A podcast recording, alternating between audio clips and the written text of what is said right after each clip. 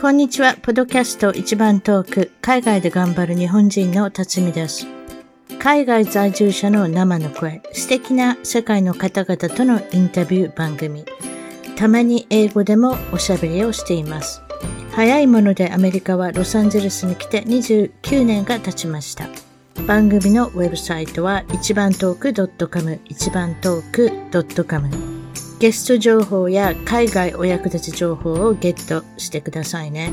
番組からのお願いです。iTunes ポドキャストのアプリから一番トークの批評、レビューから5つ星をいただけたら嬉しいです。星が増えるとランキングが上がり、もっとたくさんの方々に聞いていただけるので、ぜひ私の小さな番組を応援してください。それでは今回のポッドキャスト一番トーク、海外で頑張る日本人の、えー、ゲストの方は、レギュラーさんのロサンゼルス市役所のにあ勤めてらっしゃる、えー、淳平さんに来ていただきました。こんにちは。こんにちは。アメリカにもう28年になるということで。長いですね。ね。えー、っと、はい、ロサンゼルスも長くなってきますよね。それまでに、どこでしたっけ？ヒューストンだったり、フィラデルフィアだったり、フロリダ、フロリダとかね、オーランドだったりとかね、いらっしゃったね。はい。それでロサンゼルスも何年ぐらいになりますかね？あの、2015年の10月からですから。7年ぐらい？そうですね。じゃあ、あ6年、7年 ?6 年ちょっとですね。ええ、あ、そうですか。一番長くなるんですかね、はい、そしたら。いや、フロリダが一番長いです。フロリダが一番長い。永住権のあれ申請しなきゃいけないんで。なるほど。だから10年以上住んでましたね。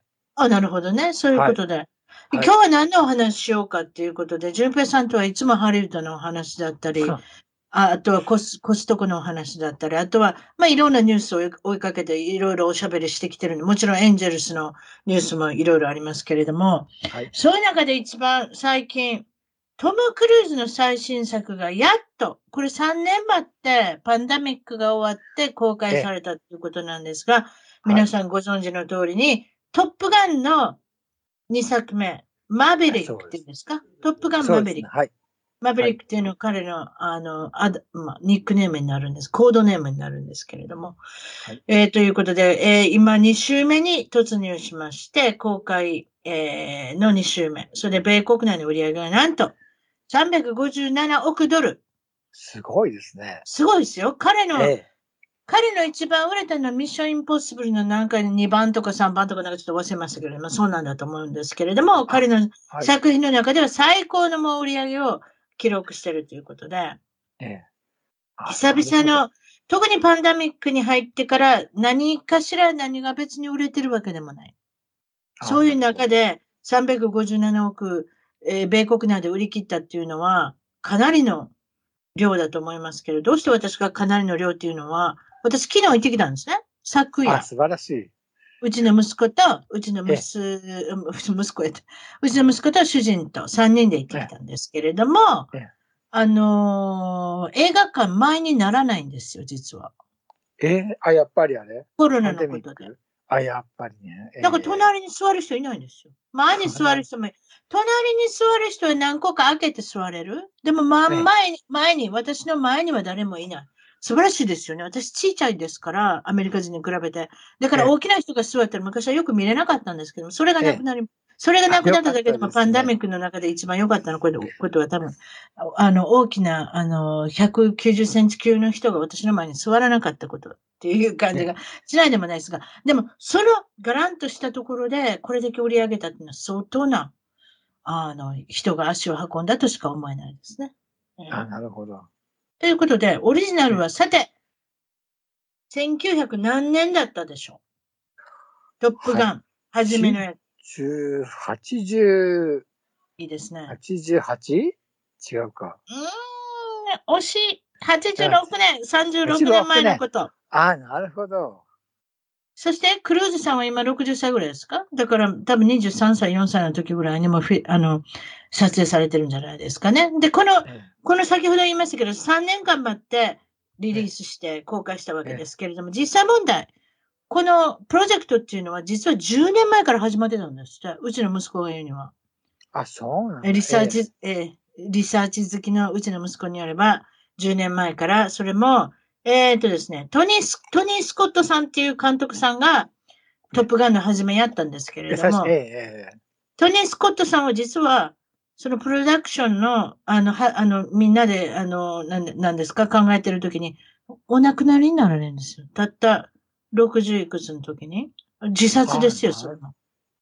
ええあの、あれですよね。うん。エイリアンのあの、あれ、リドリー・スコットの、あれ、そう弟さん弟さんですよね。お兄さんがええ弟さんがどっちか分からへん時ってない？ブラザーって書いてあるだけや。そうそうそうそうそう。IMDB に行ってブラザーのって書いてあるけど、どっちやねんっていう。上の兄ちゃんなんか、弟なんかどっちやねんはっきりせえや、みたいな。なんか、ね。そういう感じですけど、一応ブラザーって書いてあったので、多分、えっ、と、リジリー・スコットさん、今言ったそのエイリアンの人ですよね。ええ。他にもいろいろありますけれども。あの、何やってましたっけ？なんかやってましたね。なんか最近もありましたねローマ、帝国のなんかやってましたよね、昔ね。ええ、ええちょっと忘れましたけど。最近なんかありましたよね、大ヒットね。忘れちゃったけど。えっと、マーシャンとかやってませんでした？ああ、なるほど。マーシャン？何でしたっけ？ちょっと忘れません。でもいつもなんか働いてる人ですよね、あの人ね。そうですよね。だって、もうね、相当なあのあれ、年大きな大きなバジェットですもんね。。大きな予算でいつもやってくれる人ですもんね。ちょっと待ってください。まあ、それはいいことにして、トニー、トニー・スコットさんはととりあえず自殺しちゃったんですよ。その、あの、発案中に。あら。そして、急遽決まったのが、多分トム、トム・クルーズさんの昔ちょっと出てた、あの、元映画監督の、あの、なちょっと名前忘れましたけれども、えっと、まあまあ、まあそういうことで、急遽変わった新しい監督さんが、ええあの、やったということで、あの、ちょっと見ましょうか？ちょっと待ってください。えっと、いや、出てこなくなっちゃった。ちょっとわからないですけど、ごめんなさい。監督さんの名前わかんないですけれども、あの、そういうことで、えーっとですね、何を言いたかったかというと、まあ、その、どういうふうな、これが面白かったのは映画見出したら、えっとね、はじめね、トム・クルーズの挨拶から始まったんですよ。ちゃんと椅子に座ってね。私あんな映画見たことないわ。とにかくでもな、中身は別にその、あの、何を言ったかっていうのも、もう、簡単に言えば皆さんこれは特別な映画ですので、皆さん楽しんでくださいねって言っただけあなるほど。なんですけれども、まあ同窓会じゃないですか。36年ぶり。彼が23歳の時で、今はもうええ60歳の、あの、おじさん？60歳ですね、今ね。60歳ですよね。まあ、撮った時は撮影当時57歳って細かく言っておきましょうか？なるほど。そうですね。そはいはい。それでね、初めのオープニングが良かったのは、ケニー・ロギンスのデンジャーゾーンをかけて、戦闘機がガチャガチャガチャガチャガチャってこうね、スクリーンいっぱいに映るんですよ。ああ、すごい。あれは良かったですね。なんかすごい、うわー、あの時って私たちって若かったわ、みたいな、しょうもないこと考すよね。しょうもないこと考えて、でも36年前ですから、かでも知らない人まで見に来てるわけですからね、うちの息子とか。でもうちの息子はちゃんと勉強したみたいですよ。ちゃんと初めのオリジナルも見たみたいですけれども、あ、すごい。今回出てきたのは、懐かしの36年前からメグライアンを引っ張あ、どっからか持ってくるのかと思ったらそうでもなかったですね。ケリー・マクギリスをどっかから持ってくるのかと思ったらそうでもなかったですね。かなりの、キャリー・マッキーズ無理ですよ。だって、あの、引退したやつなんか。かなりの衰えで、かなり、ええかなりの衰えで、え150キロぐらいあるんじゃないかってぐらい、え。かなりの。ねあと、メグライアンもちょっと顔が変わりすぎてて、誰かもみんなに覚えてもらってないような顔してますからね、今ね。そうですね。ええで出てきたのはエド・ハリスさん。ねそれと、えーっと、誰が出てきたんでしたっけ？バル・キルマンさん？え。バルキルマンさん、よかったね。バル・キルマンさん。出てきてねねええ初めの36年前の時はガンになっ、ちゃって。ねえ、すごくかっこいい感じ出したけど、今はちょっとそんな感じじゃなかったですけど、実はガンになったっていうね。ええ。役柄も多分、言葉の役だったんだと思いますよ。あの、あ声が枯れてたし。ええあ、そうなんですか。ちょっとあれですけれども。ええうん。なんかそんなんで、えーっと、アンソニー・エドワーズさん覚えてます？そのえはいはいはい36年前の。ちょっと役柄覚えて、私もね、ちゃんとね、オリジナルを見直せばよかった。あほとんど覚えてなかった。何が何だあか。そうなんですよね。30何年前ですからね。でしょ？だからその死んだ人は覚えてるんですよメリあれメグライアンさんの夫が死んだんですよ。多分、ええええ多分っていうか、その、今回のを見て学んでるんですけど、少し。ああ、そうだって、それ、そういえばその人死んでたっていうのを思い出したんですよね。でも、うんだから多分マーベリック。だからコードネームはマーベリック。そのトム・クルーズが、なもうちょっと何とかしてたら生きてたんじゃないかとかって自分で思ってるんですよ、トム・クルーズはね。なるほど。で、それで罪に思いながら、息子さんもいるってことは聞いてたけど、みたいな感じで、息子さんが実は登場するっていうね。ああ、そうなんお父さんのあの後を継いで、息子さんは戦闘機の、まあ、海軍の戦闘機の操縦士になりたいっていうことで、なってるんですけれども、うん。なってる人をどうやって素晴らしい人を育て上げるかっていうところが、まあ、トム・クルーズさんの今回のあれなんですけれども、でもこれ、トム・クルーズさん、若いですよ？見たところ。ええ。何をどういうふうに修正してるのかわかんないですけれど。わかります？ええ何にも修正なしで、絶あんなあんなに、何にも修正してなかったら素晴らしいと思いますけれども、ええ何かされてるのかちょっと私はわかりませんけれども、えもう、レーバンの、あの、サングラスかけててもわかりません。36年前の彼なのか。いや、ちょっとそれは言い過ぎ。でも、うん、30歳ぐ代ぐらいに、40代ぐらいに見えますよ、私。ああ、でもあれ、あれ、あれ、日本にあれ、行ったんですよね、あれ、プロモーションで。あ、そうなんですか？かったです。ええええそうですよ。そうでしょ？そうでしょ、ええまあもちろん映画のトリックだからね、メイクアップでなんとかできるのかもですけど、でも実際まで東京とか行って、うーん、なんかね、されてるんだったら。あとは、ビーチバレー、あのね、ビーチバレーのシーン覚えてます ?36 年前に。はいはいはいはいはい。皆さんね、半分裸の格好で、あれじゃないですか、パンツ一丁でバレーボールするじゃないですか、ビーチバレーは。はい、ね、なんかそんな感じで、ゾロゾロ出てきて、ちょっと、あれじゃないですか、ちょっと、女性も男性も、うーっと思ってしまいますよね、あのシーン見ただけで。はいはい。男性もね。はいはい。ね、ちょっとね、いいなって、羨ましいなと思った人もいるだろうし、ああ、あなんとどうにかならないかなと思った人がいるかもしれないし。今回もですね、実はバレーボールじゃなしに、ビーチフットボールをするんですよ。なんかちょっと痛,、えー痛そうで、痛そうですけどね。まあまあ、ええでも、ただ、まあ、ボールを投げてるだけだから、なんかそんなに、なんていうんですか、ぶつかり合ったりっていうことはあんまりなかったような感じがしますけど、でもちゃんとそういうシーンもちゃんと設けてるっていうことは、やはりね、観客もそれを期待してきてるかもだからそうで。すよね。ええ、でもクルーズさんがいたんですよ。でもね、0番かけてるでしょ？えええ彼かどうかわからない、私。ああ、ひょっとしたららダブル、ボディダブルかな。ええええええだって、あなるほど60歳でそこまで鍛え上げれるかな？だって、マイルス・テラーさんでしたっけ？しもう一人の主人公の男の子。だから先ほどの、息子さんね、アンソニー・エドワーズさんの息子さん役。33歳だったらあれはできると思うんですよ。ええなるほど。あの、そういうシーンが出てきても。ええひょっとしたらボディダブルだったのかなって今思うんですけど、ちょっとわかんないです。ああ、なるほど。ありますよね、そういうことね。でもなんかね、戦闘機の操縦士って、パイロットってもう大変ですね。秒刻みに物事見て自分で判断していかなきゃいけないから、私どうやってんのかわからない。ああ、なるほど。うん。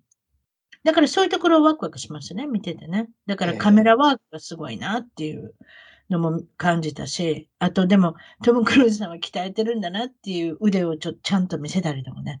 半袖そういうところをちゃんと気遣って、トム・クルーズさんはこんなにかっこいいんですよっていうところでなんか、あのそれ、は素晴らしい。そう、あの、筋肉隆々の腕をわざとらしくちゃんと見せるんですよ。なんかね、飛行機、飛行機を修理してるようなシーンが2回も出てくるんですよ。何してんねんっていうね。ねあれわざわざ、さすがジェリー・ブッケンハイマーさん、プロデューサー。そういうところなんか、80年代に全部戻った感じですよ。なんか、ああ、なるほど。ええあと顔だけのシーンとかいっぱいあるんですよね、トム・クルーズが。にんまり笑ったり、ニコニコ笑ったり、怒ってみたり、どれだけ顔だけで、あの、役者できんねんみたいな。ちょっとなんか、あの、うん、それもやっぱり80年代に戻った感じがせんでもなかったですけど。ああ素晴らしい。だから私が見たら、うん、素晴らしいって思った人もいるけど、うちの息子みたいに、あんまり素晴らしくなかったっていう人もいるかもしれそうなんですか？息子さんはダメ？息子さんはダメじゃなかったけど、いい映画やけれども素晴らしいと思わなかったって言ったんですよ。あ、そうなんだ。やっぱり古臭い作り方してるって言うんですよね。あやっぱりね。今のこの現代の人の、例えばその恋愛の仕方とか、ジェニファー・コネリーさんが出てくるんですけど、バーの女主人の役ですよね。だからバえ、ーキンジェニ、ファー・コンネリ出てくるんだ。出てくるんですよええあの方も、あの方は50いくつだと思いますけれども、綺麗な人ですよね。あの方も出てくるし、ねそれで、あの、でも恋愛の仕方がなんかちょっとギクシャクする感じでもないですけど、今だ、今だったらこんな感じでもないのかなっていう。だから今の映画とついつい比べてしまうんでしょうね。息子だったら。うちの息子21歳ですから。ええ、あ、そうか。ええうん。だから、10点中7点はあげるけど、お父さんみたいな10点中9点はあげれないって言ってましたからね。7点厳しいな。厳しいな。7点厳しいですね、結構ね。ええうんうんでもね、私はね、素晴らしいと思ったのは、ハリウッドの映画で、こういう例えば戦闘シーンとか、あと例えばその軍、軍用機だとか軍隊だとか、あと男の中の男みたいな感じの描く映画ってあんまりないじゃないですか、最近。ああ、なるほどね。ええ、ええ。だからそういった意味では珍しくて新鮮だなっていう。だから360億円でしたっけ？さっきの数字聞いてたら。ええ、ええ。それぐらい足を運んだんじゃないですか？やはり皆さんそういうふうな懐かしい、あの、ものを求めてたのかもしれませんね。なるほど。よかったら、今回の面白かったのは36年前と何が違うか。まず気がついたのは出演者にいろんな人種の人を入れてる。やっぱりそうでした？やっすごぱり。い気遣ってますよ、今は。今はそうしなきゃじゃないですか。昔は皆さん、あれじゃない白ですか。人ですね。エド・ハリスだったり、ティム、何でしたっけ？ちょっと忘れましたけれども、あとだから、あの、バルキューモアとか。バル・キルマン、アンソニー・エドワーズとか、みんな白い人ばっかりじゃないですか。メグライ、えエリー・マクギリス。あちゃんとね、操縦する人の中でね、アジアの人もいたしね、黒え人の人もたくさんいたやしね。っぱり。あと、ラティ、ええラティノだからメキシカ、メキシコ人の女の子？ええ。操縦士の中にちゃんといたんですよ。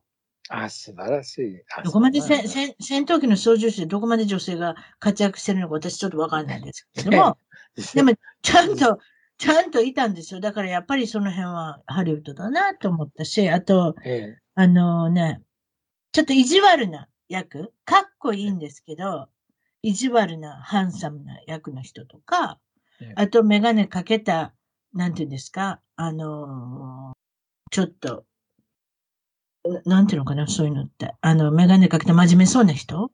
うん。うん。なんか、操縦もできなさそうな感じの人？そう、ナード。ね、ええ操縦もできなさそうな人を入れてみたり、そういうこともちゃんとしてたんで、それはおかしかったですけど。あ、なるほどね。うん。うん。あともう一つ面白かったのは、あの、ちょっと話題になったのは、トム・クルーズさんが革のジャンパー？革ジャン、ええよくあるじゃないですか。あそうですえ革ジャンでいっぱい国旗が貼ってある革ジャンって。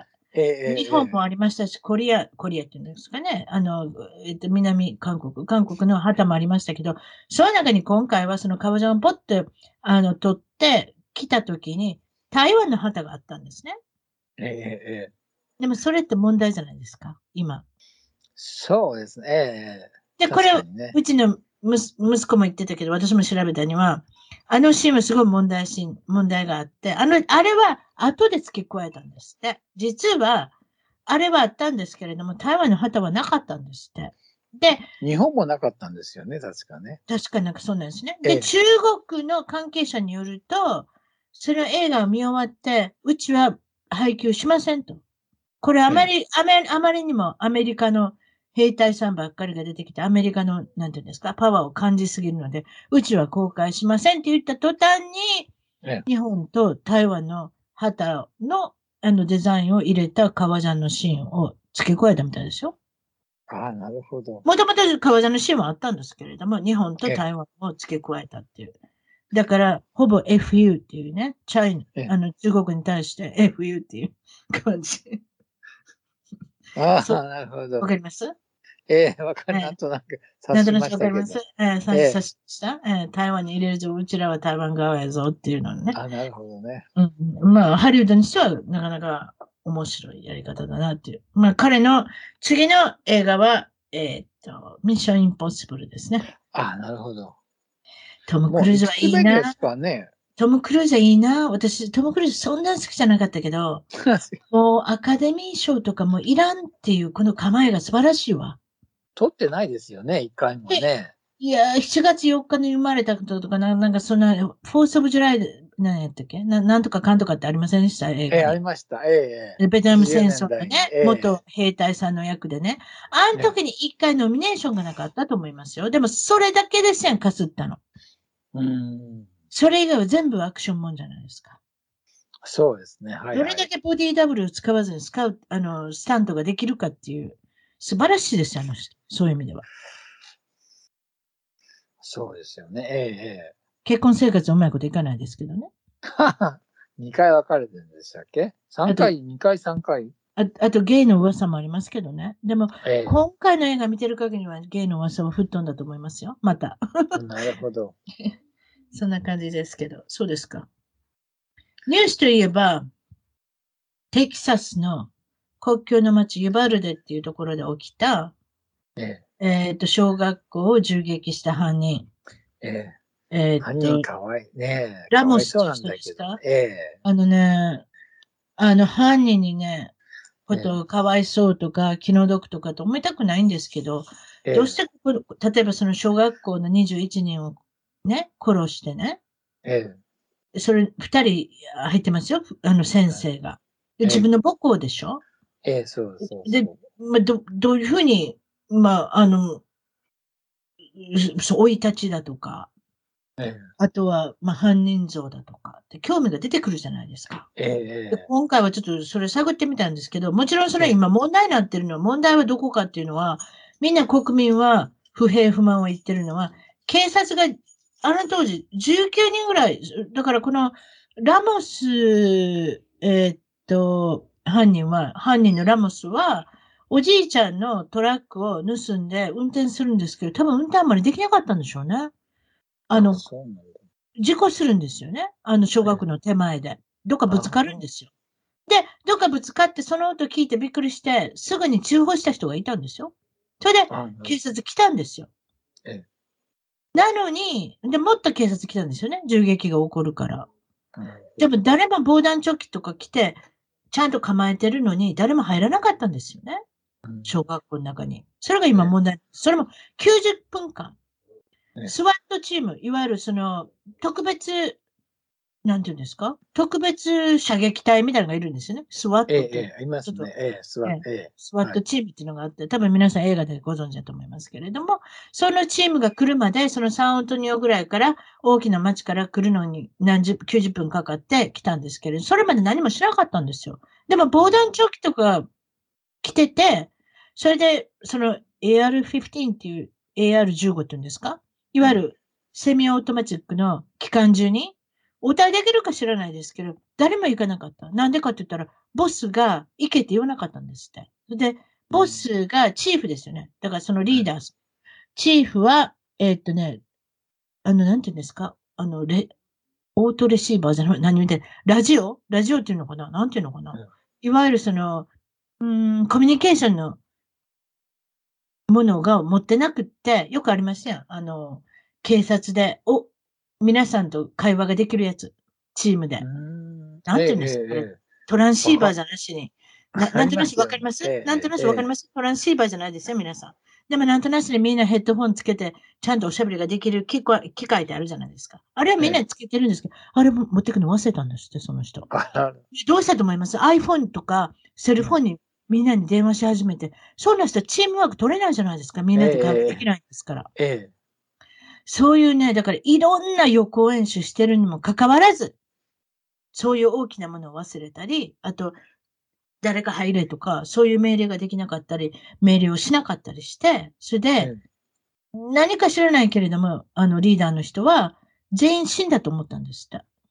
で、判断したんですって。だから入らなかったっていうふうな、あの、理由にしてるんですけど、だからこれからいろいろ追求できるでしょうね。いろんな証拠残ってますから。で、最後は、そのラムス、あの、犯犯人のラムスは、あれですね、教室、教室に入れること自体がおかしいじゃないですか。あなるほど。ええロックしなかったんですよ。ロックをせずに、ま、なんか横から入ったとか、なんか空いてたのがあったから入ったとか、なんかそういう非常にふざけた、あの、学校だったんですよ。みんななんかちゃんと、若いからね、やっぱりね、怪しまれなかったのかね。いやー、真ん前から入ってるんですか？横から入ってる。とにかく開いてた、ロックされてないドアを見つけるんですよね。だから本来は全部ロックしてなきゃいけない。私も息子娘が小学校にいましたから、すごいですよ、予行演習とかしちゃって、そういうことになった場合とかって。だから誰も入れなくなるんですよ、本本来は。それ以上。前に座ってる人は殺されるかもだけれども、それ以降にいる人、だから教室とかそういうのは絶対入れなくなってるんですけど、この学校はロックするのを忘れてたっていうね、たまたまそうなってるんです。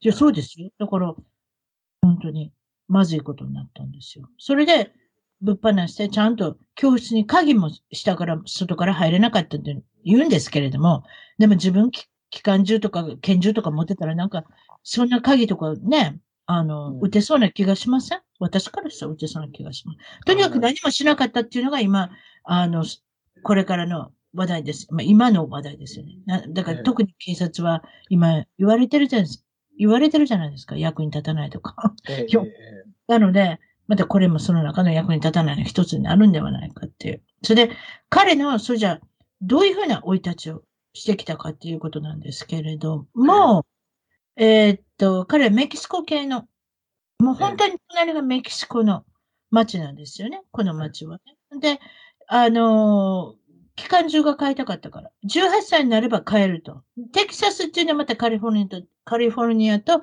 違って、非常に簡単に買える。で、彼は、軽犯罪の一つも前科がないので、簡単に買えたんですよね。で、はいお金が4000ドル貯まったら、ウェンディーズのハンバーガー屋さんでお仕事して、バイトで儲けた4000ドルを持って、自分の誕生日に買いに行った。あ、なるほど。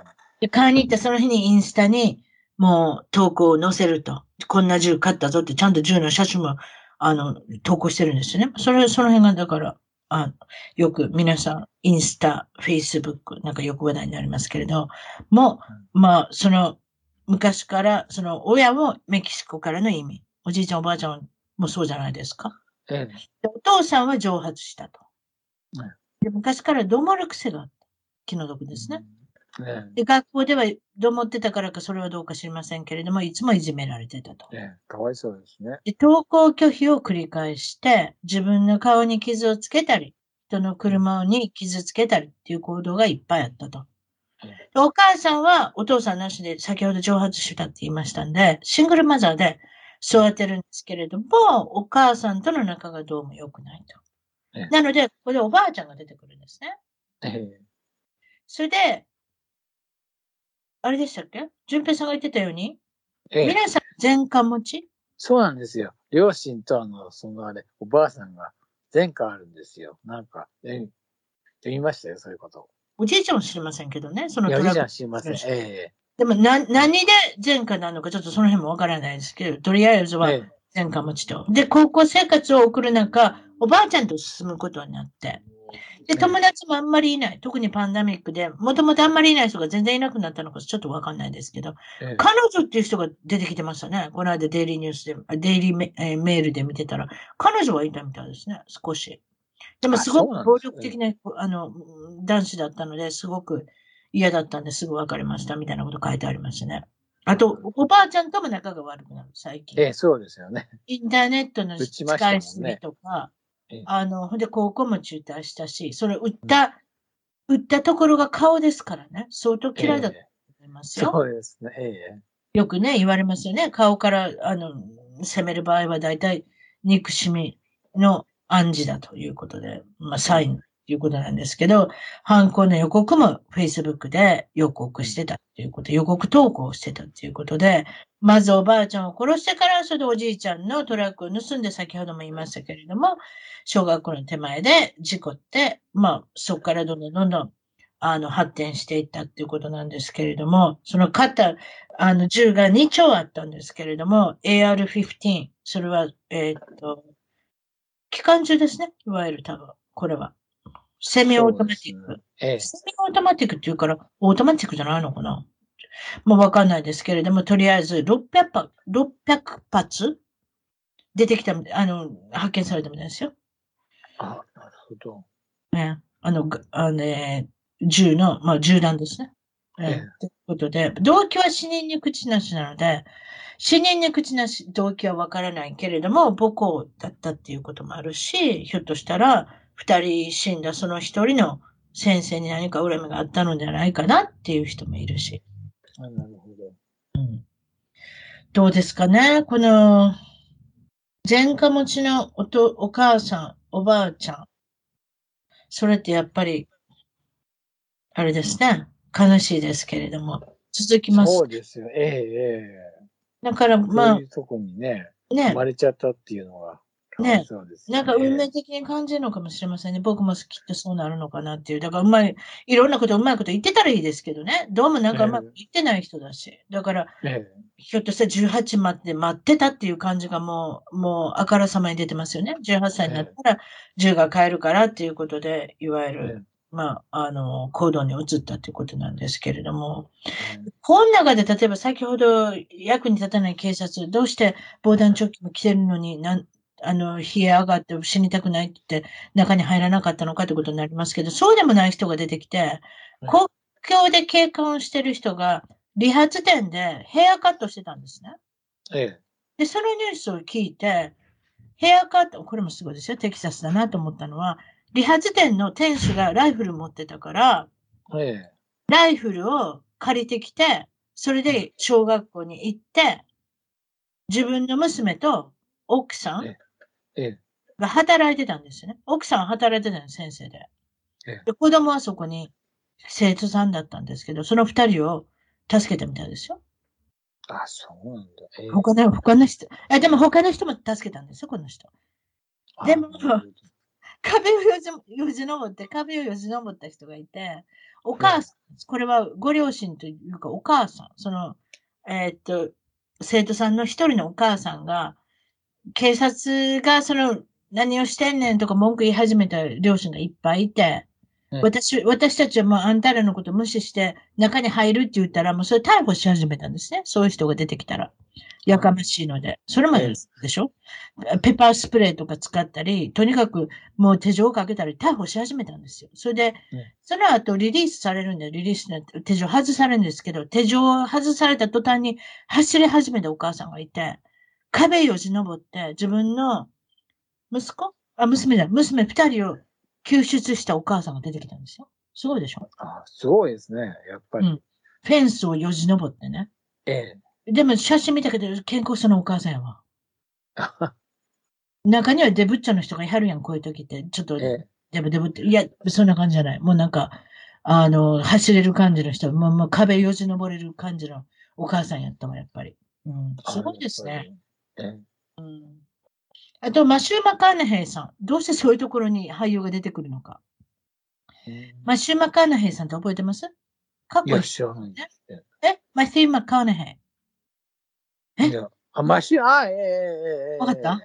ええタイムトゥーキルとか、ええどこにタイムトゥーキルとかいろいろ出てますやん。ええ、ね出てますね。ええかっこいい人ですよ。私あの人好きですあ、そうなんです。よ。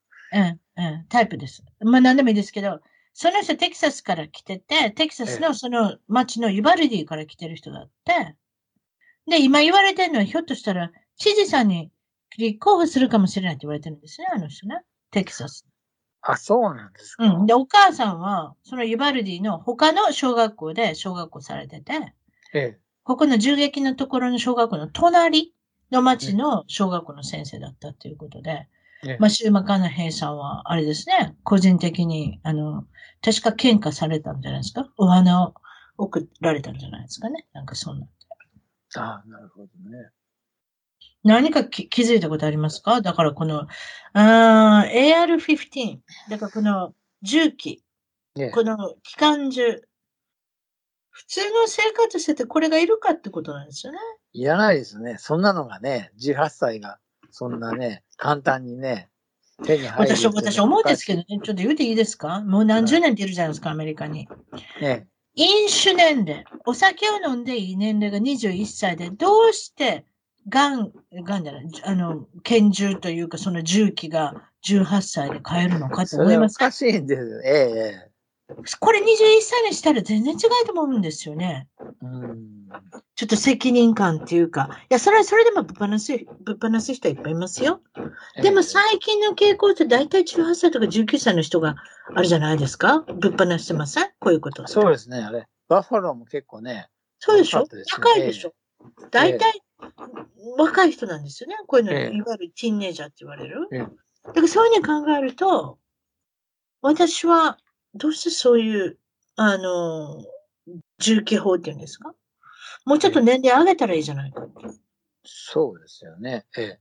あと、その AR-15。どうしてこれがいるのかって、多分皆さん、あれでしょ、山とか行って、あの、ターゲット作って、あの、売ってるだけなんだと思いますよ、多分。うん。別にこんな機関銃持ってて鹿撃ちとか行かないと思いますよ。別にイノシシ撃ちに行ったり、熊撃ちに行ったりそうですよね。必要ないですよね。別に人撃ちるわけでもないし、だからターゲット作ってみんなでババババって撃って楽しんでるだけだと思うんですよね。うんでそういう楽しむだけのためにいるかっていうね。そうですね。やっぱりあのね、NRA の ね、力がすごい強いんですよね、やっぱり。ナショナルライフル協会ですよね。。えうん、あ全米か。全え米ライフル協会。は強いってことですよね。結局政治家、政治に関わってるってことですよね。そうそうそあの人たちなしには政治がやっていけないっていうのがあるのかもしれませんけれども。う。うんでもちょっと考えた方がいいですね。でも年齢ぐらいは上げた方がいいと思いますよ、私、これさ。18はやばいよね。あと、やっぱり言われてることは、例えばね、前科じゃなかったらすぐ変えるじゃないですか。多分その州によってですよ。テキサスとか、ネバダもそうじゃないですか。結構早い子に変えると思いますよ。カリフォルニアだけ南部ですよ。多分が緩いんですよね。いや、カリフォルニアだけですよ。ものすごくきついのは。でもええ皆さんもゆるゆるですよ。多分南部の方は。あの、あれ、ノースイーストも結構あれ、ね。あれ、うんあれ、きついんですよね。そうそうそうそうそう。ニューヨーク州とかね。そうそうそうそうそう。マサチューセッツとかね。いいわいわゆるブルーって呼ばれてる州ね、ええそうええいわゆるだから、あの、うんなんて言うんでしたっけ？デモクラティックって何でしたっけ？共和じゃなしに民主党民主党ええ強いところはそうなりますよね、どうしても。ええでも私、本当に年齢ぐらいもうちょっと上げなきゃ。あと、メンタルヘルス。精神患者の人にええ売ってるわけじゃないですか。今回もこの人多分精神的に異常だったと思いますよ。うん。それをどうしたらいいのかって、そんなんもうわかりませんよ。例えばこの人は善がなかったでしょ？あと、ええ精神に関しては精神病院に行ったとか、精神科にかかったかと、そういうふうな歴史があるかどうかでしょ？もしもかかってなかったら、お母さんも前科だし、おばあちゃんも前科持ちだし、別にこんなん普通やと思ってるわけじゃないですか。ああ、そうだよね。ええそういう言い方しちゃいけないんですけど、多分そうでしょ？ええ多分ほったらかして子育てした感じじゃないですか？どっちかって言ったら。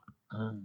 うん。だから、そういう人に、そういう重機を売るっていうのはちょっと考えません？どうやっていったらいいのかっていうコントロールを。ええうん。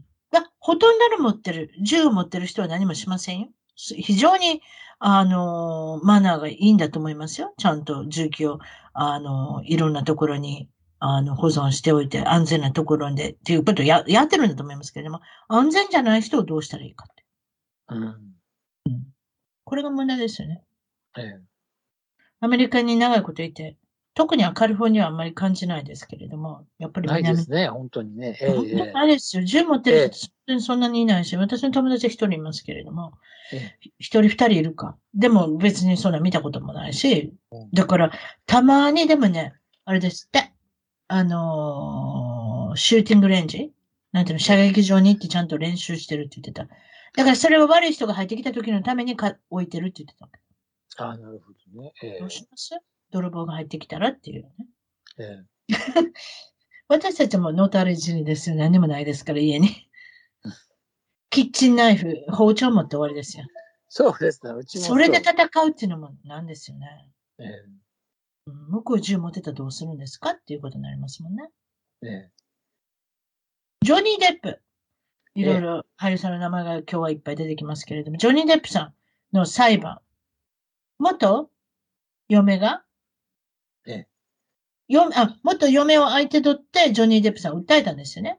15億円でしたっけ、そうですね、結局あれですね。50億円じゃないですね。15億円ですよね、確かね。ええ相手取って、私は、パイレーツ・オブ・カビリビアンをする予定でしたけれども、やたらめったら、あの、暴力の噂が出てきて、あなたは雇わないって言われたんですけれども、えらいダメージを受けたので、お金を、はいはいお金をくださいって言ったんですよね、確かに。えええどうしてその暴力のあの噂はっていうのは、まあ今回だから6週間にわたって、ああでもない、こうでもない、いろんな証拠が出てくるんです。まあ醜い証拠が2人とも出てきて。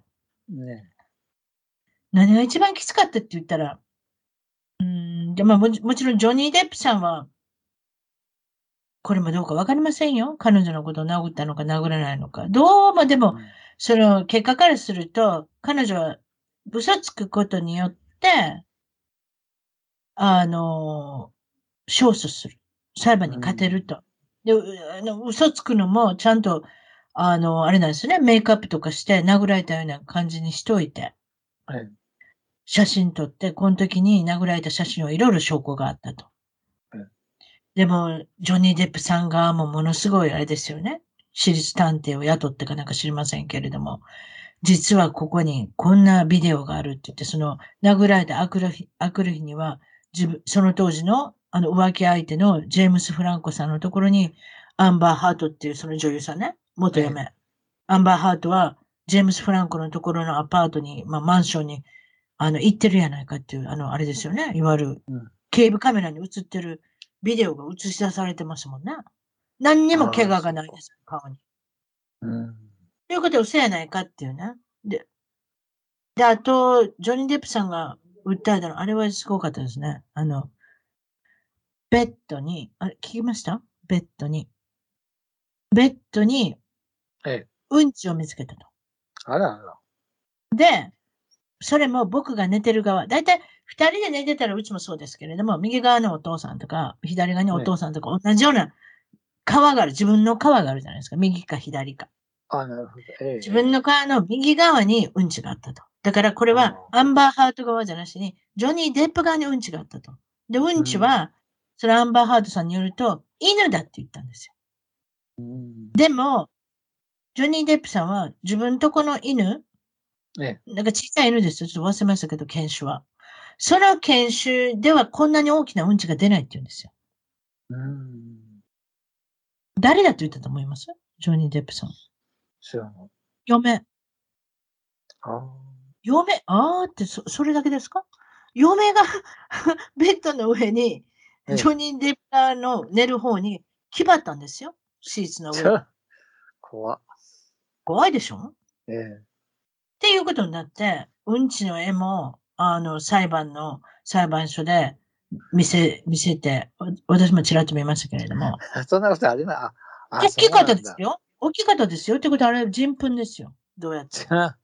あれ、ちっちゃいワンちゃん、ポメラニアンかなんかチワワかなんか知りませんけど、うん、そんなん、ああんな大きい大きい。あらあら。醜いですよ。だからいろんな醜いことが出てきて、わかんないですよ。ええ。でも、ビデオ見てたら、ジョニー・デップもよく酒飲んでるんですよ。お酒ばっかり飲んでる。ええ。ほんで、お酒の、私ね、多分ね、住み込みのお手伝いさんがいるのかどうか知りませんよ。ええいつもワイングラスがもうね、あの、バラバラとね、あの、フロアに散らばってるんですよ。どういう家やねんっていうね。じゃかなり暴力的な家家ですね。だから、多分、ジョニー・デップさんは人殴れないから、女性殴れないから、ええあの、ワイングラスとかを全部、あれなんですよ。バコーンって下に落として割るんですよ。ああ、なるほどね。そうでしょ？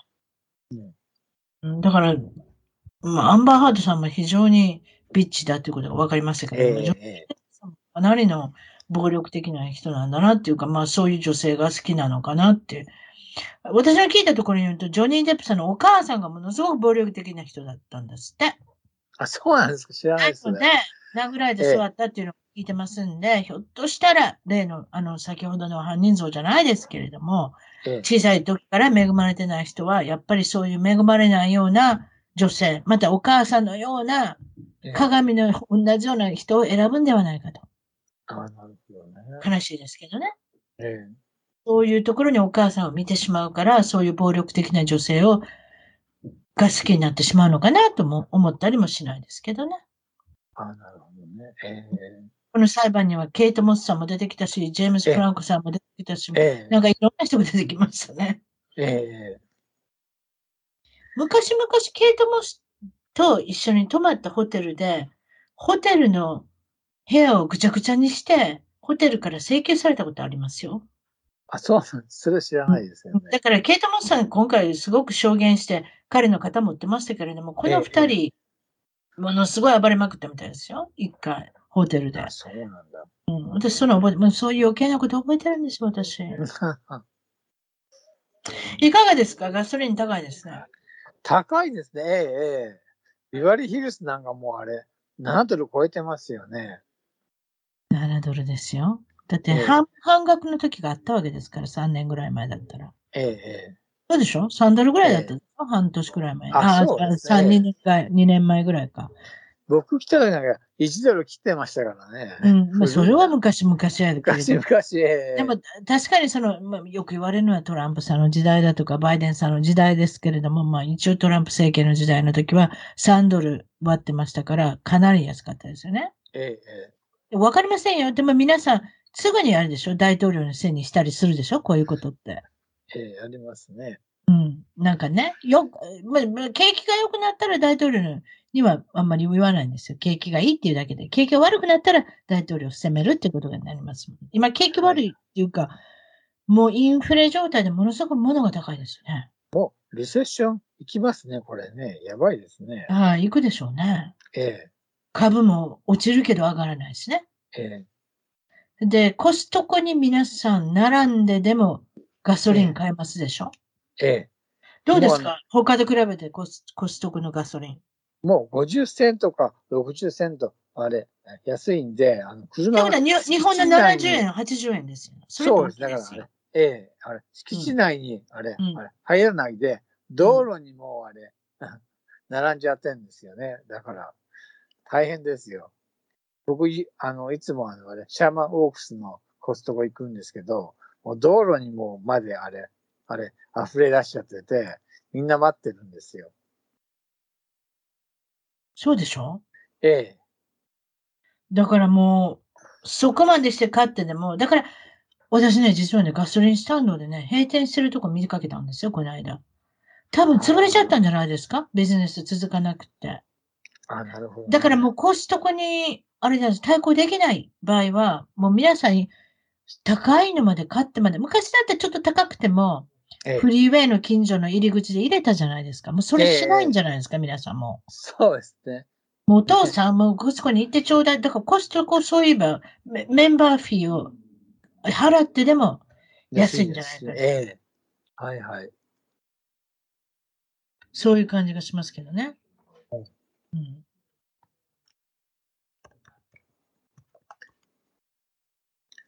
高いですよ、ね。なんかそんな感じがしますよね。コストコの肉はどうですか、肉高いですね。あ今まであの、あれ、まあ、コストコの肉高いけど、普通のスーパーなんか行ってられへんやろ？いやね、今まであれ、あのあれ、あれ、あれ、チキンブレストなんか、あれ、1ドル99とかだったんですよ。それが今、ねあれ、チキンの3で、3ドル超えてるから、結局あの、あれ、あれ、あれ、コストコの2ドル99のあれ、真空パックも、長い、何ヶ月かな、ずっと買ってますよ。だってスーパーなんてもうあれ、あれね、買えないですからね。ですよね。ええ。だからずっとコストコ、コストココストコ様々様、コストコ様々冷凍庫が満杯っていうね。あ そうですね。いっぱい買わないとね、もうすごいじゃないですか。一回買ったらガサーッと来て。ええええでもそれでもそうしなきゃ、ね。ええもう馬鹿らしくなってきますもんね。いわゆる、ねの、普通の個人店みたいなところで買ったらね。ええうーん。だからまあそういうことで。あとは、そうですね。そう、高いといえば、なんとドジャースの球場に行かれたようで、ええそうですよ今までエンゼルスの球場に行き慣れてた私たちは考えられないような駐車場の料金だったっていう。30ドルなんだから3倍ですね。それもあのあれ、球場から遠いんですよ。で、球場からあれ、あれ、近いとこは、あれ、プレミアムで、いくらなんでしょうね？わかんないんですけど、ネットであれ、もし、あれ、申し込まないといけないようなあれなんですよね。うん。だから30ドルで球場から遠いの。困った、高えなと思って。そうなんですよね。ええ、3倍じゃないですか？エンジェルス10ドルですよ。そうです。ええそうですよね。うん。あとの他の食べ物とかも高いんですか？それは一緒ぐらい？ちょっと高めですかね。僕はあれ、あれ、食べなかったんですよ。やっぱりあれ。高いかなと思って。それであの、あれ、え、ミチェラ、何でしたっけ？あれ。ビールにはなんかあの、あれ、あれ、トマトジュースとかいろいろ入ってるやつ。ミチェラードでしたっけ？なんかあるじゃないですか。美味しいやつ。何ですか？それをトマト？20A。何が入ってるって言いました？いろいろ、あれ、メキシコ料理で、なんかうんあるんですよ。メキシコのあれ、ドリンクで。それがなんか20ドル近かったですね。メキシコのドリンクでビールの中に何か入ってるんですか？ええ、ありましたね。何ですミかそれチェラーダ。わざわざ作るんですか？ビールを混ぜて。そういうこと？あのね、あビールは、あの、そもそもあの、15ドルぐらいなんですよ。それ、プラスあれ、アップグレードで、ミチェラーダアップグレードっていうのが、7ドルぐらいかな。だから、20ドル。ああ、わかええるわかるわかる。ああ、なんか混ぜるやつね。はいはい、はい。ええ、それであれ、すごい美味しいんだけど、うん20何ドル取られて、高えなぁと思いながら。ビールとジュースみたいな感じの混ぜたら美味しいですかそうだね。美味しかったですよ。あ すごく。まあでもええ確かに最近ビールっていろいろマンゴーフレーバーとかいろいろありますもんね。ああ、なるほど。私の好きなのはンマンゴーカートっていうビールが好きなんですよ。ああれね、そう。マンゴーの。味しないんですけれどもね、ええ、ちょ、なんかね、ちょっとフレーバーが入ってて、ええ。でも後味が本当にマンゴーをのジュースみたいな味するんですよ。あれがどうやって作ってるのかわからない。でもちゃんとビールの味するんですよ。ああ、そうなんだ。だからあんまり格好悪くないんですよ。みんな人前で飲んでて、ああ、この子ジュース飲んでるって感じじゃないんですよ。ちゃんとビール飲んでるみたいな感じなんですよ。ああ、いいですね。マンゴーカート、今度あの試してみてください。結構いろんなはい、やります。ええ。でもレストランが少し高いけど美味しいんですよね。確かドジャースのところは。うーん、どうなんでしょう。なんか変わったまま入ってません？だってエンジェルスってあんまりそんなに、えーってびっくりするようななんかレストラン入ってませんですよ。まあ、一番、一番は、本当に私は、あの、どうしてこれをやめたのかわからない。パンダエクスプレスをやめたでしょ？ああ、そう。あれ入っとけばよかったね。大谷君が来たんだから。なんて、ああ、そっか、そっか。また中中華料理と私はごちゃごちゃにする。でも、でもやっぱりアジア系統の人が入ってくれるじゃないですか。だから、ええ、ええ、ええ。ちょうどね、大谷君が入ってくる、入団する前の年にパンダエクスプレスをやめたんですよ。あ、じゃあ、僕あれ、あれね、あれ、ね、知らないんだ。僕は、ん大谷君が、あれ、大谷君が来てからファンになったんですもんね。ええ、私はその前から言ってますから、あ息子たち、娘、息子たちは好きでしたよ、パンダエクスプレス。でも、うちの主人はすごく怒ってたんですよ。球場にどうしてこういう風なものが入ってるんだ。球場はホットドッグとかピザとかそういうもんで、あの、みんなで食べたらいいんだとか言ってたけど、いいやんかって言ってたんやけど。うん。ちょっと変わった球場ではありましたね。パンダエクスプレスがあったんで。あなるほど。あれ、まあ、そんな感じで。あと、どうやったら駐車場を節約できるか。ええドジャースのスタジアム、き球場で。調べました。あ、すごい。調べましたっていうか、もともと、この間ちょっと、ああの、記事読んだんですけれども、なんと、ええユニオンステーションってありますやん。あの、ええ駅、ええ電車の駅、汽車の駅、なんでもいいけど、ユニオンステーションに、あそこからシャトル出てるんですって。僕、それあの、あれ、あの、あれ、あれ、おあれ、ダルビッシュが行った時に、うん。あれですよ、あれ、あれ、あれ、使いましたよ。ほんじゃ、そうすればよかったの？に。いや、でもなんかやっぱりね、大変じゃないですか。確かに大変ですよね。ええ、ちょっとわかんないですけど、大変ですよね。スッといけないですよね。ええ、ええ、ええうん。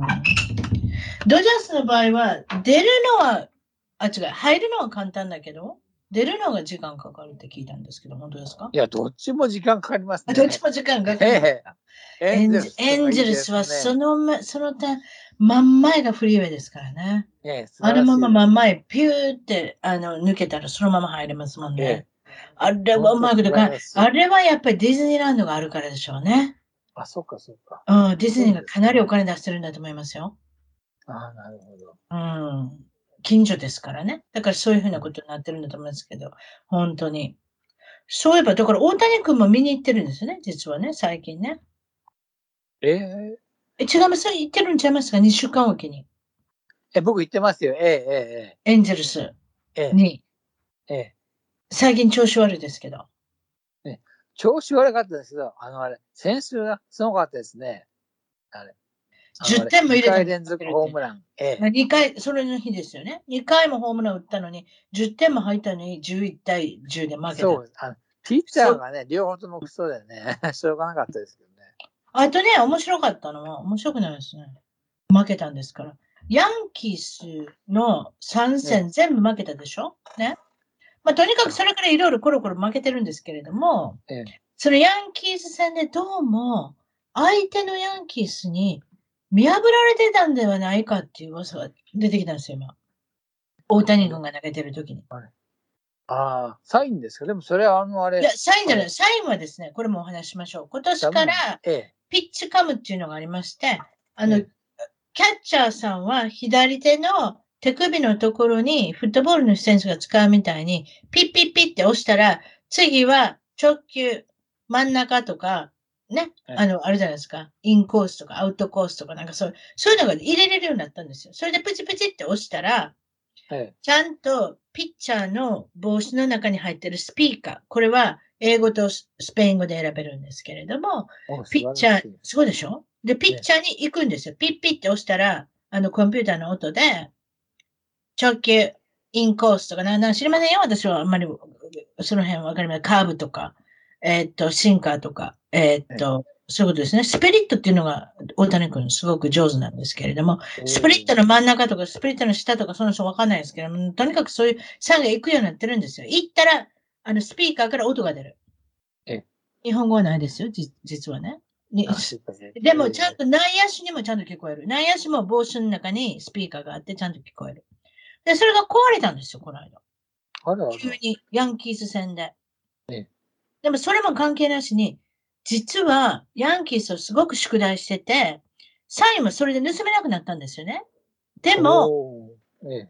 ピッチャーは必ず癖があるっていうのを見抜いてええ、こうした時には、あの人は直球待ってるんですよ。どっちにしても。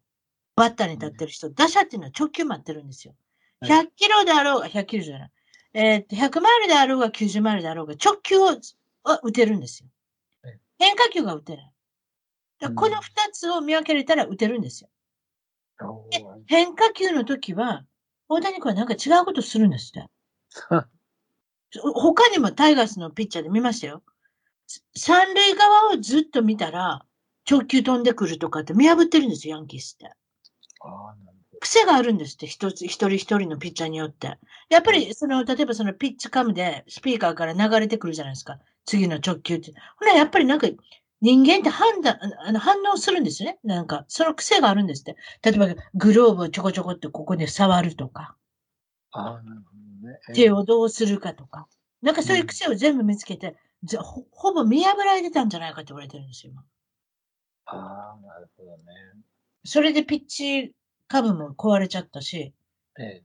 だから3本ホームラン打たれたでしょ？その2日目です。あ木曜日ですね。先週の木曜日の試合。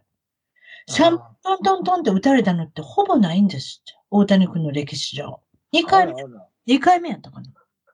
だから、あの、ひょっとしたら見破られてるんじゃないかって噂が、あの、出てきましたね。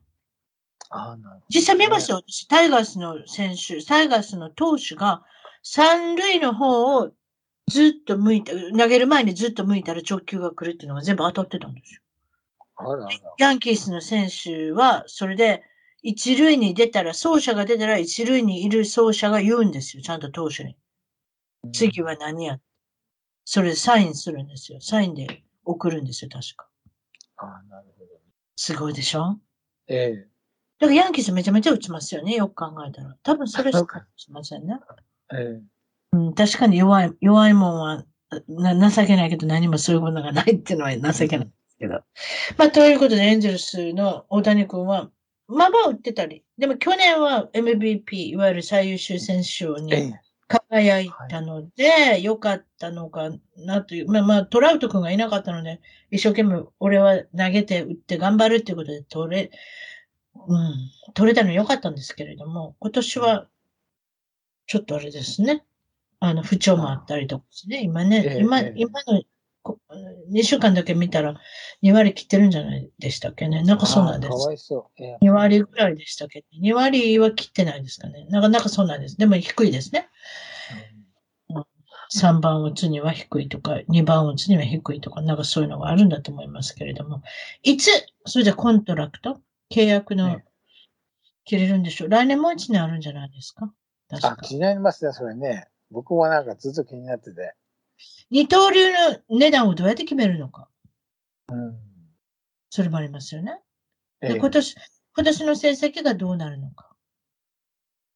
多分今年の冬には契約延長するんじゃないですか？でも、そのし値段をしを定めるには今年の成績ってことになるんじゃないですかね？あ、そうか、あんまり良くないですよね。あんまり、今んとこ良くないですけど、今からわかんないですけどね。まだまだありますねそう。ですね。ええうん特にあんまり、大谷君ってそんなに金の亡者じゃないじゃないですか。そうですね。ええ野球ね。本当にお金使う。ええそう、おお金いっぱいあるだろうけれども、お金、ええあの、お金よりも何よりも野球やらせてくれることの方が嬉しいみたいな人だから、欲がない。ええだいたい普通よくあるんですけどね。ええそういった意味では。彼女もいませんか？まだね。ないですかね。あれ。出てないだけじゃないのかね。うんええどうなんでしょう。お母さんのガードがきついっていうのも聞いたことああ、りますけど。そうなんだ。ええ全然ね、ないですよねお。姉さんもいますね。確かね。たまにこちら。らに来られるんだと思いますけれども。あ、そうなんだ。聞いてますけど。まあ、その辺が気になるところですね。やっぱり、え今年の成績によって、今まで二刀流っていう人はベーブ・ルース以以外あんまりそんないないわけですから。ベーブ・ルースといっても、ほぼ100年前のおあのおじちゃんで、です。えもちろん成績も良かったんでしょうけれども、全然値段が違うし、お金の価値が違うし、どうやって決めたらいいかわからないっていうね。えええうんひょっとしたら予算に合うのか合わないのかちょっとわかんないですが、まあ、その辺もお金があんまり良くないので、エンゼルスが気に入ってたらいるんじゃないですか？あ、いてほしいですね。別に他の球場に行きたいとか、そういう欲もどうだろう。初めから来たとこだから、やっぱり、日本人だし、あれじゃないですかね。うんそんな転職しないじゃないですか、日本人って。アメリカ人ほど。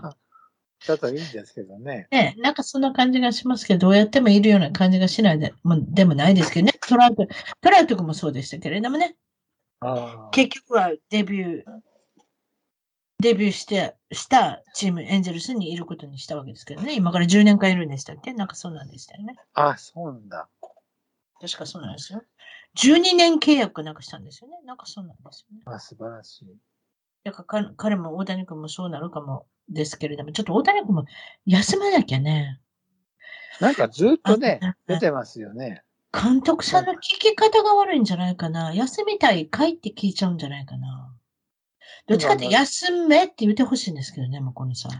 先週のあれ、金曜日ですかっけ？あのあれ、あれ、外れたんですよね。あんまりあれ、悪くて。一回だけね。それ以降、ええええそれ以降一回だけですよ出てますね。ええ4月からずっと出っ放しですよ。ですよね。びっくり。その前にスプリングトレーニングも春季のキャンプもありますけど、ずっと出てるじゃないですか。だから、え私としては投げた次の日ぐらいは休まなきゃじゃないですかと思うんえ そうですが、です。えでも今、レンドーンっていうね、4番バッターが今、怪我でしょ？えええで、1番のバッター、ワード君も怪我ですよね。あ、そうなんだ。ええだから1番も4番も抜けたら彼しかいないんじゃないですか？ということで出るんだったんですよね。あ。とか、とかといって、そうかといってピッチャーやす休めれないしね。上手に投げるから。ええ前回はだから、あの、読まれてたのか なんか知りませんけど、うまくいかなかったですけど、うんさてこれからどうなるかということで、また次の機会にっていうことで、またおしゃべりしましょう。それじゃあそういうことで。はい。その頃には首位にまた戻っていることを祈りましょねえ、本当にね。本当そう。う。11連敗ですよ。11連敗。どうします？ちょっとね。もう打てない、投げれない、ね守れない。これほど、だって今日なんかでも6対2で勝てたんですよ。6対2っていうことだったら普通は勝てませんか ?8 回の時点で6対2だったら。ええ勝てますよね。それが勝てないのがエンジェルスですね、今の。どうなってんのかちょっとわかんない。私もまあまあ、えー来週から地元でやるので、まあちょっと祈りましょう。楽しみですよねも。し地元で負け越しになったらこれ、監督クビになるかもですよ。しょうもないですね。ねええ。リーダーシップの問題だってことになるかもしれないですもんね。うん。誰かが辞めさせられなきゃいけない。ひょっとしたら投手のコーチなのか、ちょっとわからないですけど、ひょっとしたら誰かが辞めさせられるんじゃないかなと私は思ってます。そうなった場合は、でも、まあ来週から地元なんで頑張ってもらいたいなっていうのが、ええ、そうですよね。皆さんも来週。どっちか、あれ、僕も、あれ、行きますよ。行くときは言ってください。土曜日かに、ええ、行きますよ。ええ、はい。またあれじゃないですか、さこの間行かれたドジャースメッツ戦、またメッツ来ますよ。あ、メッツどうでもいいですよね。どうでもいいですか？うちの向かいのおじさん好きですよ。いつもメッツのシャツ、いつもメッツのシャツ着てますよ、彼は。あ、そうなんですか。パットさん。カリフォルニアで？うーん、どっから来た人なんでしょうもともとさ、あ、そうかそうか。いやーう、ちの近所の車よ、サンフランシスコって言って言ってたけど、多分メッツの辺から来てるのかもですね。ああ、ニューヨークなんだ。メッツの話しだしたらもうい、もう止まりませんもん。そうなんだ。一緒にいたことないですけどね、まだ球場に。あ、今度行きましょうって言ったんですよ。メッツ来るじゃないですか。ええあ、そのええ時出張だから行けないって言ってた。あらあだからドジャースに行ったかもですね、この間の。ら。あ、そうですね。僕がね、行ったね時、あなたが行ったね。時ね。だから、だから、えなそうなんで。そうですか。わかりました。それではまた次に、機会にまたよかったらお話しください。はどうもありがとうございす。ました。いや、あれ、こちらこそ。はい、楽しかったです。はい、どうも楽しかった。です。はい、どうも。失礼します。